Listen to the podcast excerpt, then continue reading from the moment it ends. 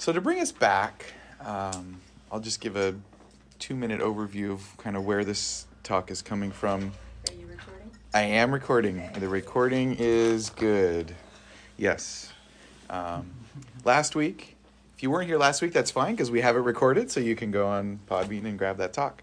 Um, I talked a little bit about the relationship between mindfulness and equanimity, and how mindfulness is the factor of knowing. Mindfulness is our ability to keep something in mind, and equanimity is our letting go factor. It's the factor of holding something gently in awareness with a non reactivity. Sometimes we might say that there's an attitude of love in equanimity, but it's not it's not necessary and doesn't always occur in equanimity um, that that love factor would be there. But equanimity is the letting go factor, and we talked about kind of why those are separate. One of the reasons they're separate is that equanimity, the letting go factor, is going to be brought into balance with another factor of awakening, um, which is going to be called investigation. Sometimes, may, many of you probably know it as curiosity. Um, and I'll explain in a bit why I translate it as investigation. Um, but it's investigation, it's another factor of awakening.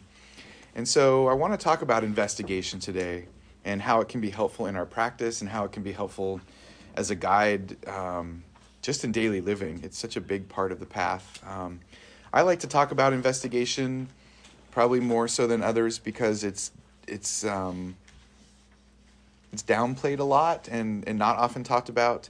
Like I said last week, equanimity tends to be the heavy um, enlightenment factor that we work on, especially in the West, because clinging and craving is something we love to do, and we're we tend to have a culture where striving is such a issue for us oftentimes. So as teachers, the first thing we want people to get in touch with is letting go, to back off and strive less. So investigation kind of gets side sidelined quite a bit, and sometimes it never gets brought back in. So I want to bring it back in a little bit to our discussions, um, so you can understand that uh, there is a part of the path that has to do with thinking and exploring and being curious, um, and it's balanced with our letting go factor. It's our opposite um, factor of awakening. The Buddha's insight was that suffering is an action, it's a relationship. That suffering is the result of what is happening in consciousness. It is not outside of ourselves, it's not something we trip over, it's something we create through our heart and mind relationship. And so the world arises for us and we respond. And in that relationship of response with our heart and mind, we have this opportunity to create suffering right? And so suffering is a relationship, it's the way we relate to the world. It's because it's a relationship that we can change that relationship and turn that into a relationship of contentment and well being. It's because it's not outside of ourselves that we have some agency to change the experience. So that's the good news that it's not something outside of ourselves, it is in the doing. Suffering is in the doing. It's the way that we're thinking, behaving, and feeling, and interacting and engaging which is great because we can learn to train the heart and mind to engage differently, to react differently. And in doing that, there can be a sense of freedom and buoyancy in our life as we move through our day. This interaction that we have with reality, this ability to participate, sometimes I like to say the mind plays a role in shaping its own experience. The mind plays a role in shaping our moment to moment experience this shaping the Buddha refers to as fabrication, this participation in our own life, moment to moment, and how we shape our experience or, or uh, co create would be probably a better word, but the translation is fabricate. Um, I know in our world, fabricate can mean some like fake or create, but the, it, what it's really saying is we're co creating the experience. Um, and the Pali word is sankhara, uh, which is reaction. It's the reaction to the world. Um, our sankharas are our reactivities. Um, so we fabricate, we play with the world in a particular way, um, and we have some agency in how we fabricate, how we co create our moment to moment experience. The majority of the path is learning to fabricate in a way that leads to freedom. That is what we do, that's why we meditate. We practice mindfulness so we can enter into the present moment and see clearly how we're participating in our world. We're using mindfulness to be able to get a clearer picture about how we fabricate. And that's where the mindfulness factor comes in. We use our concentration factor, which is continuous mindfulness, to stay present long enough to see fabrication as clearly as possible, to catch the fabrication as early on in the process as we can, so we can head it off at the pass before that aversion turns into saying something that's unskillful or doing something that's unskillful. So we want to catch that fabrication as far back in the experience as possible. And cultivating mindfulness through insight meditation allows us to do that. That's what we're learning to do in Vipassana is catch the fabrication before we've already said sent the email or yelled or had some self-deprecating train of thought that's gotten way out of control and something like that. We want to catch it early on. So we use mindfulness and concentration to learn and to be able to see clearly how we're fabricating, how we're participating in our reality. As we begin, as we begin to see clearly how the mind participates, how our heart opens and contracts and responds, how our thoughts get away from us so quickly, what types of thoughts tend to come up. When we start to see that relationship, we then have a choice. Before that happens, we don't have a choice. It just happens so quickly. The mind is running so fast that we think and feel at lightning speed, right? So it's hard to catch. When we can catch the mind in action, there can be this sense of freedom of choice. We have this sense of freedom like, oh, I can do this instead. I can ask this question or speak this thought or feel in this way. And there's a great sense of freedom in being able to do that. In those moments where we can catch the mind, we have some choices. One of the choices is to let go. We can engage in equanimity. So, for example, we might be triggered by someone in our life. Say, if someone says something and they say something and it's hurtful, and our mind is about to really lay in, like, how dare you say that? That's, that's rude. I'm going to go and have this response we have this opportunity to say, maybe I'll let go in this moment. Maybe I'll back up and say, maybe this person's having a hard day. Maybe they're having something that's going on with them that has nothing to do with me. So we that's an example of choosing to be equanimous versus choosing to engage, right? And with practice, we can be equanimous to quite a bit of dukkha, of stress and reactivity, even when we really, really want to say something or do something that we know might not be in our best interest or the best interest of somebody else. So equanimity has that place where we just we take a back seat and we say, "Oh, look, I'm very averse to what this person is saying. I'm very averse to this memory that's arising from my past." Or I'm caught in a self-deprecating loop of I'm not good enough or I'm not lovable. And instead of falling for that, I'm going to just watch it arise, I'm going to let it be, and I'm going to let it move on and I'm going to keep going. So equanimity such a powerful tool. Sometimes equanimity just isn't the best tool for the job. So we have this other tool, which is called investigation. Investigation leans into the moment and starts exploring specifically how am I participating in what's going on right now? What is my role in this experience right now? Equanimity says, I'm not going to participate. I'm going to take a back seat. I'm not even going to worry about how I'm participating because I'm going the other direction. I'm just going to let it go. Investigation says, huh, I'm feeling really angry right now. What is up with that? Where is that in my body? Is there a thought? What's going on with this anger? Is there some pain? Is there some contraction? How am I participating in this emotion or this mood or this thinking? So, investigation fully goes in and starts to explore how we're participating in the experience. There are three types of investigation. Today, I want to just talk about the thinking part, but I'm going to tell you what the other two are, and some other talks I'll, I'll talk about the other ones. But the reason investigation is called curiosity, oftentimes, is that when we investigate what's happening, we want to approach it with this attitude of interest. What is happening? because that's who we are in the moment. It's a very intimate relationship with oneself to say, how am I fabricating this mood? What role am I playing in this anxiety that's arising? What role am I playing in this depression? And it's not a blame statement like, what am I doing wrong? It's what is my role in this theater of experience, right? It's a contribution. We're not making the whole experience. So we want to make that clear. The curiosity is what role am I playing? Because I'm not playing the whole role. So you don't want to look at it as like, why am I causing myself to feel bad? That's not where we're going with this. What it is, is what role do I play and how can I let go of that part that I am participating in? Because the world is the world. Someone could say something that's really hurtful, right? You can be involved in a relationship that's unhealthy. That part is is not necessarily the control part, right? We don't have full autonomy in that. We want to look for where we do have agency, where we do have freedom, and we want to use that to help ourselves get free from the suffering. So I want to make sure that you're not taking this to mean that it's your fault and that you're causing it in that self deprecating way, because that's a very slippery slope to say you create your own reality. There's many spiritual groups and discussions in, in communities of spirituality where people lean into this I'm creating my reality, therefore, everything that happens to me is my fault and I'm the bad person.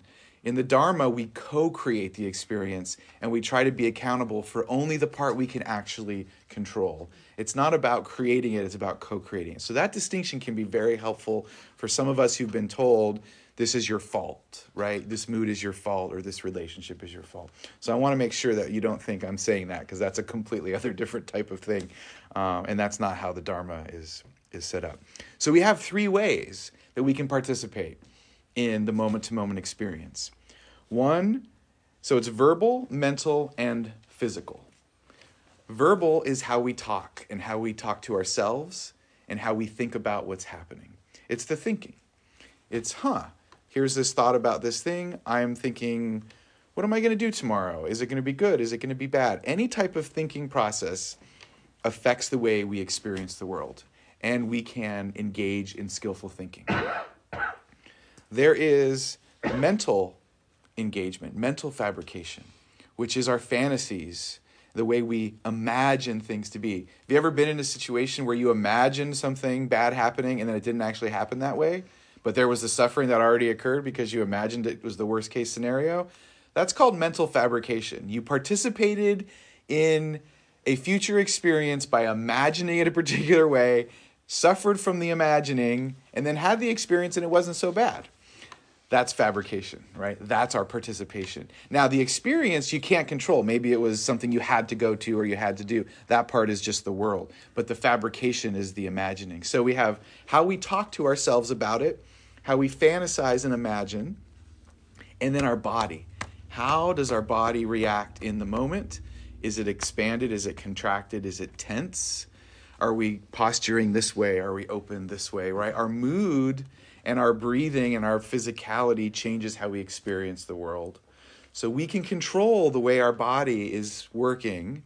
We can control how we're thinking, and we can control how we fantasize and we imagine things. And those realms are called fabrication. Those are the types of things we can investigate and change to have different experiences in the present moment. We can use mindfulness to learn how to fabricate differently and in learning to do those skills, we get this huge toolbox that allows us to access the present moment in a way that really can decrease our suffering and our stress once we really learn how to do this type of fabrication. Keep in mind, the mind is fabricating all the time, unconsciously, right? It's already doing it. So you're not like doing this, um, you're not inventing this process. What you're doing is taking over the process, you're taking the reins back so you can have some agency. You're taking back some control where you can. Now, normally the unconscious mind is doing the fabricating. It's thinking and has negative self talk and has this fear and that anxiety, right? And this anticipation. So, our unconscious mind is usually at the wheel, as I like to say. Fabrication is happening all the time. Mindfulness allows us to get into this and fabricate intentionally, intentional fabrication, in order to give us some freedom. So, the type of fabrication I just wanted to talk about tonight has to do with thinking. Thinking is such a big deal. And I just wanted to give you a few things uh, about how thinking can be th- how thinking can be thought about in the Dharma. So, I think it's really interesting that uh, when you look at the stories of the Buddha, there's this wonderful passage where the Buddha says that one of his earliest insights when he was creating the Eightfold Path was when he realized that his thinking was creating suffering. And what he said, his first big insight, was that thoughts can be imbued with an emotion, right? They can Im- be imbued with an intention. And he said this he said, thoughts that were imbued with craving and grasping or sensuality, like thoughts that were really desirous, thoughts that were angry or filled with a sense of hatred towards or disliking, like angry disliking, thoughts of cruelty towards others, those kind of thoughts were seeds that led to future suffering inside. So that the thoughts weren't harmless, even though he may not have acted on the thought, the agitation that the thoughts brought up created a sense of suffering, a sense of dukkha. And he could see that in the meditation clearly, and that was a really big insight at the time. Similarly, he noticed that when he could cultivate thoughts of letting go, thoughts of loving kindness, thoughts of harmlessness towards himself and others, not only did the immediate state of mind change to be positive, but it planted seeds where there was less stress and suffering down from those types of thinking. So, for us in modern psychology, cognitive behavioral therapy, this isn't really brand new for a lot of us to say the way we think affects how we feel. 3,000 years ago, this was like huge. This was like, what? Because this is not, now it's like there's so many self help books, and this is not new to most of us. But in the Dharma at the time, this was new. This was like ancient cognitive behavioral therapy before that was really popular. The thing to note, though, about what he said is that in our world, coming from a sort of Judeo Christian framework, we're often told, especially as kids, that bad thoughts aren't harmful as long as they don't lead to bad actions. You're not a bad person because you have a bad thought. We all have thoughts towards people that we don't like and we wish them harm and we're like, oh my God, I wish you would just, you know, whatever the case may be. That's human mind, right? That's not that's not special. We all do that kind of stuff. So as kids, we're taught the distinction between a thought and an action, right? So early on, we're taught, oh, just because you're feeling negativity towards someone, as long as you don't hit them or push them or take their toy, you can feel whatever you want inside. You think whatever you like because it's not it's not harmful. Now, in the context of child rearing, that might be an appropriate approach, right, for helping kids understand their interior world. What the Buddha is suggesting is that thoughts, even when they don't lead to actions, negative thoughts about others, are harmful to us in that very moment. It creates a habit of agitation and stress for ourselves, and it tends to lead to more negativity even if it never gets to action. So, thoughts in and of themselves, he said, was a doorway to happiness and, and it closed doors and created suffering. So, he was really blown away by that subtlety of thinking that even when it doesn't have an action attached, thinking can be harmful to us. Have you ever been, or that's about it. Sometimes it's easier to say, do you ever know someone who does this, even though we do it too? But. it's just easier to you can immediately think about somebody who does something but when you're trying to think of yourself doing that same kind of thing it's a little bit harder so i what i was going to say is we've all been with somebody who's having a particular hard time and who's very agitated and let's say they're having some type of real negativity towards somebody right? There's an argument that's been going on and they're venting to you about this person and they're talking bad about it and it's sort of gossipy and like this person did me wrong and there's this whole thing that comes up. If you look at that from a perspective of a Dharma practitioner, we know that that agitation is also impacting that person not just in that moment when they're venting that's impacting the way they sleep it's impacting the way that they're engaging with their children it's impacting how they are at work those negative mind states those negative heart mind states are contagious in the psyche they go and they start blossoming and creating a whole set of discomfort for ourselves and for others. So we know this. We've been with people and we can see that something's going on. It's harder to notice in our in ourselves than it is to notice in others. But this whole idea of um, verbal fabrication is about the fact that the way we think about things and how those thoughts go can be really detrimental to our well-being and vice versa. Being able to to think in skillful ways, in ways that perpetuate harmlessness and promote goodwill, have the opposite effect, right? It's de stressing to the heart and the mind and can be hugely helpful. So, what the Buddha is saying, we have to keep mindfulness in touch with how we're thinking about the world, how we're thinking about ourselves, because it adjusts our attitude towards everything that's going on in our lives. And it's just easy to forget that that's, um, that's how it works. When I talked to you guys a few weeks ago about mindful breathing, if you remember, I had told you that the word breath, when we talk about the Dharma, means more than just the in and out breath. It's about the whole process of breathing.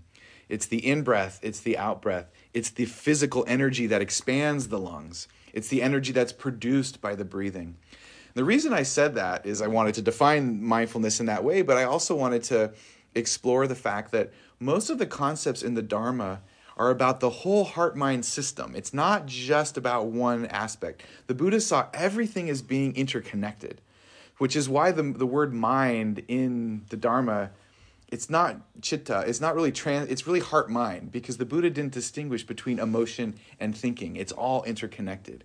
For teaching purposes we separate them so we can explore one aspect. But it's all one one kind of thing. So in that same spirit i want you to remember that thinking when we talk about thinking in the west we think of it as thoughts. The buddha had a more expanded idea of what thinking meant.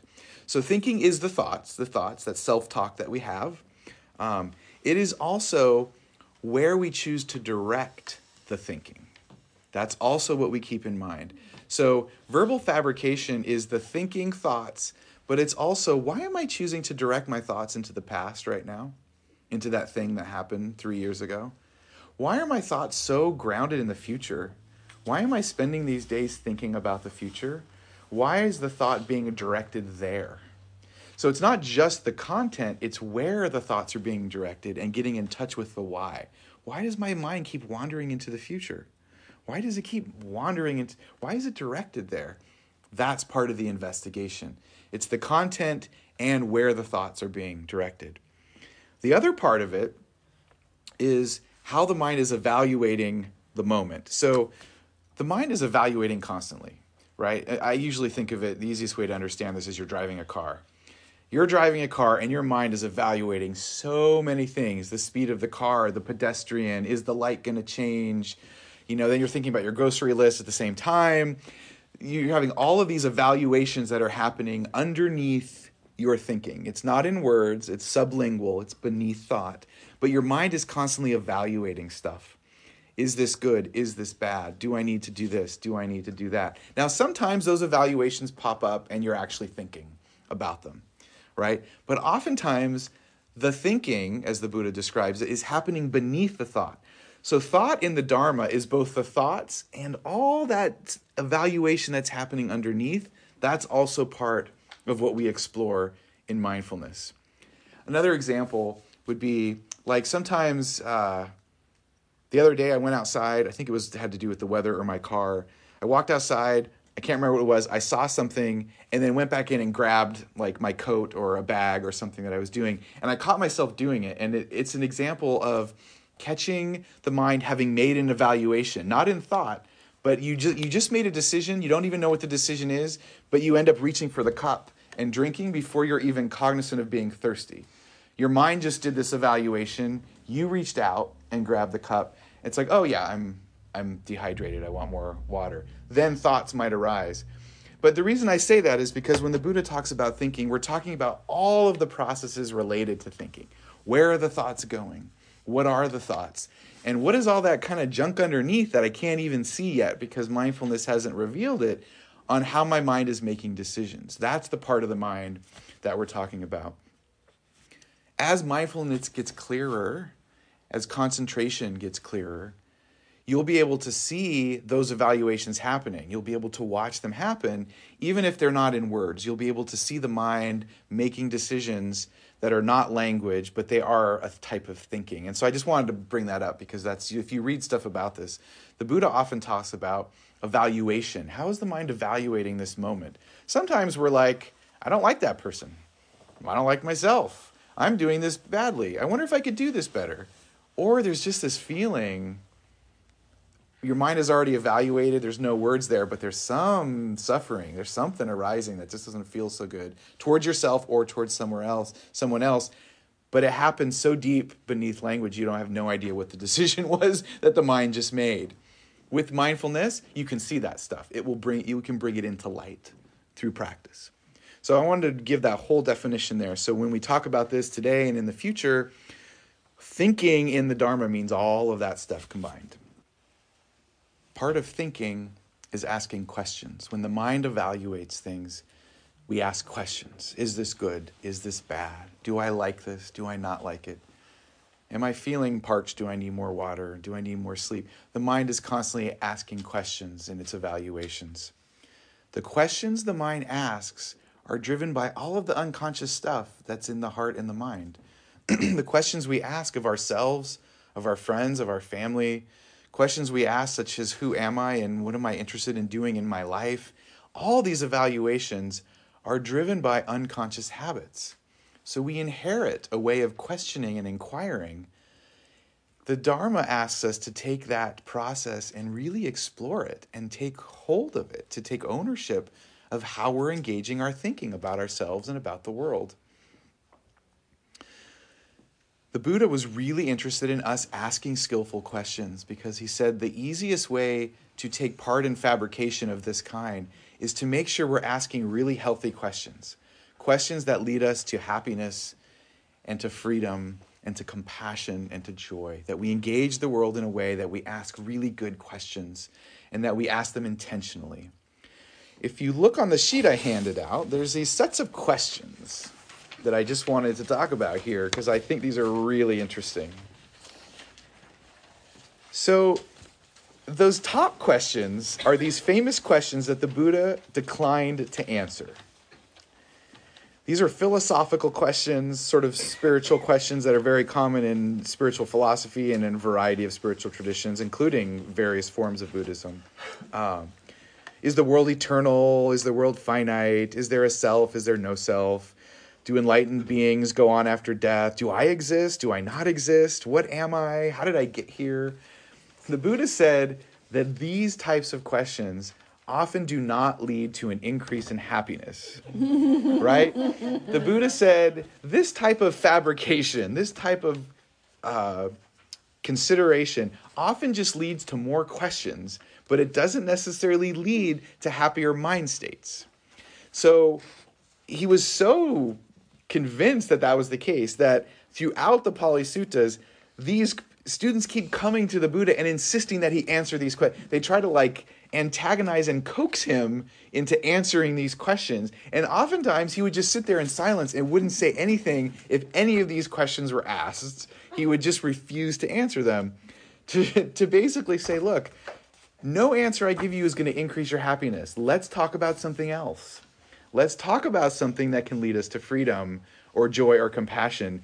We're not going to go down this other road, which is going to get us into a rabbit hole of philosophical inquiry and so on. So he was very specific about the power of fabrication and the power of the questions that we ask ourselves on who we are and how we're living in the world if you look at the second set of questions, these are some examples of questions that can really be fruitful in daily life, in our meditation, out of our meditation. This first one I put on there because this is one that the Buddha said really gave him insight, which is where might these thoughts lead? Hmm. Where might these thoughts lead? And this is what I was talking about earlier sometimes we can sit there where maybe we're just by ourselves, maybe we're in line, maybe we're driving, and we start thinking about something, maybe it's negative.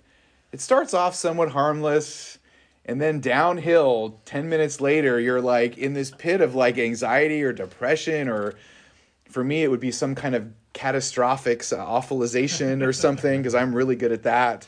I can out catastrophize anybody. I'm like, I'm really good at having thoughts lead into to bad places. Um, and I'm an anxious person by nature, so it just goes, I've created an avenue for that to happen. Where might these thoughts lead? That would be a much more skillful thought than do I exist? Because if I were to tell you, let's say I knew that this was actually a dream and none of you existed, when you go home tonight to your partners, to your families, to your kids, when you go to work tomorrow, is that knowledge going to help you with your suffering? Or might we ask, where do these negative thoughts lead? which one is most likely to help with your well being? That's what the Buddha is basically trying to say. Let's ask questions and fabricate in a way that's going to be leading to some kind of peace. What is the state of my mind right now? Big Dharma question. Can be asked all the time. In fact, I would invite you to put that into your phone as an alarm on vibrate and have that go off once a day. Once. What is my mind state right now? Once an hour? as many as you can without people thinking you're constantly checking checking Facebook. so these questions here, where is the suffering? What role am I playing in the experience? Next time you start getting angry, right? The first thing that your mind's going to fabricate is how this person did you wrong. Flip that around. What role am I playing in this experience in this moment? Can I turn mindfulness inward and immediately try and see what are my thoughts? What are my feelings? What is my reaction? Or you could see, or you could say, do I exist? Do I not exist? Or will my body continue on after death? I mean, you could do that too. But try both and see what happens and see which question might be more fruitful. Is this experience permanent or impermanent? Big Dharma question. Is this permanent? Is this not permanent? Can I do some letting go? Is this experience worth clinging to? Right? Can I back off a little bit from this? These are the kind of questions that we don't naturally ask ourselves because the questions we're asking, the verbal fabrications, are driven by the unconscious. These are questions we have to practice bringing into being. These are things we have to practice. Because if we don't practice, the mind's going to go right to all kinds of crazy stuff. It's going to have all kinds of negativity and aversion and craving and ill will and stuff like that. So you can see that the Buddha was really acutely aware of the power of thinking, the power of questioning and evaluating from moment to moment. The questions at the bottom. This is an example of kinds of questions that you can ask yourself on a regular basis. These are really big Dharma questions that keep us oriented to the practice and keep us grounded in the meditation. What do I really value in life? What is most important to me? If we don't ask those questions routinely, what gets placed in those spots is other people's agendas, other people's meaning, other people's voices, other people's needs. It is really important that we remind the mind to ask ourselves, what exactly am I doing with my moments? Right? What are my needs in relationship to freedom and to suffering and to peace and to happiness. Because the mind will automatically fill that in unconsciously. And oftentimes, what gets filled into those blanks are other people telling us what they think we should be valuing. Other people telling us what they think we should be doing, needing, or, or do whatever the case may be. If you don't do this intentionally, there's a half dozen people that will gladly fill in the blanks for you, and your unconscious will more than happy to just suck that up and put it in the driver's seat. So these are the kind of questions that we ask over and over again, day to day, month to month, week to week, to remind ourselves how do I want to create this existence? How do I want to be moving in my life? The other questions how do you want to show up in the world? How do you want to engage with your fellow humans? It's so easy to go on autopilot it's good to remind ourselves what is the skillful action? How do I want to show up when I walk into a room? How do I want people to remember and be impacted by my heart and mind when I leave here tonight? How do I want to show up in relationship to the rest of humanity? Are you being called to express how are you being called to express loving kindness in the world? That's a great thing to ask. Where in my life is there a space for me to be loving towards somebody? Is there someone in my life who could use an extra ear? Is there someone that could use some empathy, some caring, some concern, a text message? Well, in the future, a hug, but an elbow, an elbow touch, you know, just like a high five, fist bump, whatever we can do. Um, so these kind of questions are much bigger questions than those top ones. And you can see the different. One is a call to action, right? One is a loop of, of philosophical inquiry, and one is how do I want to live, right? How do I want to be? How do I want to fabricate this existence? Those questions are action based. They're calling us to action and self awareness in our life. The last one's just a summary that I like to use in my journal, which is what skills or habits are most needed in your life right now?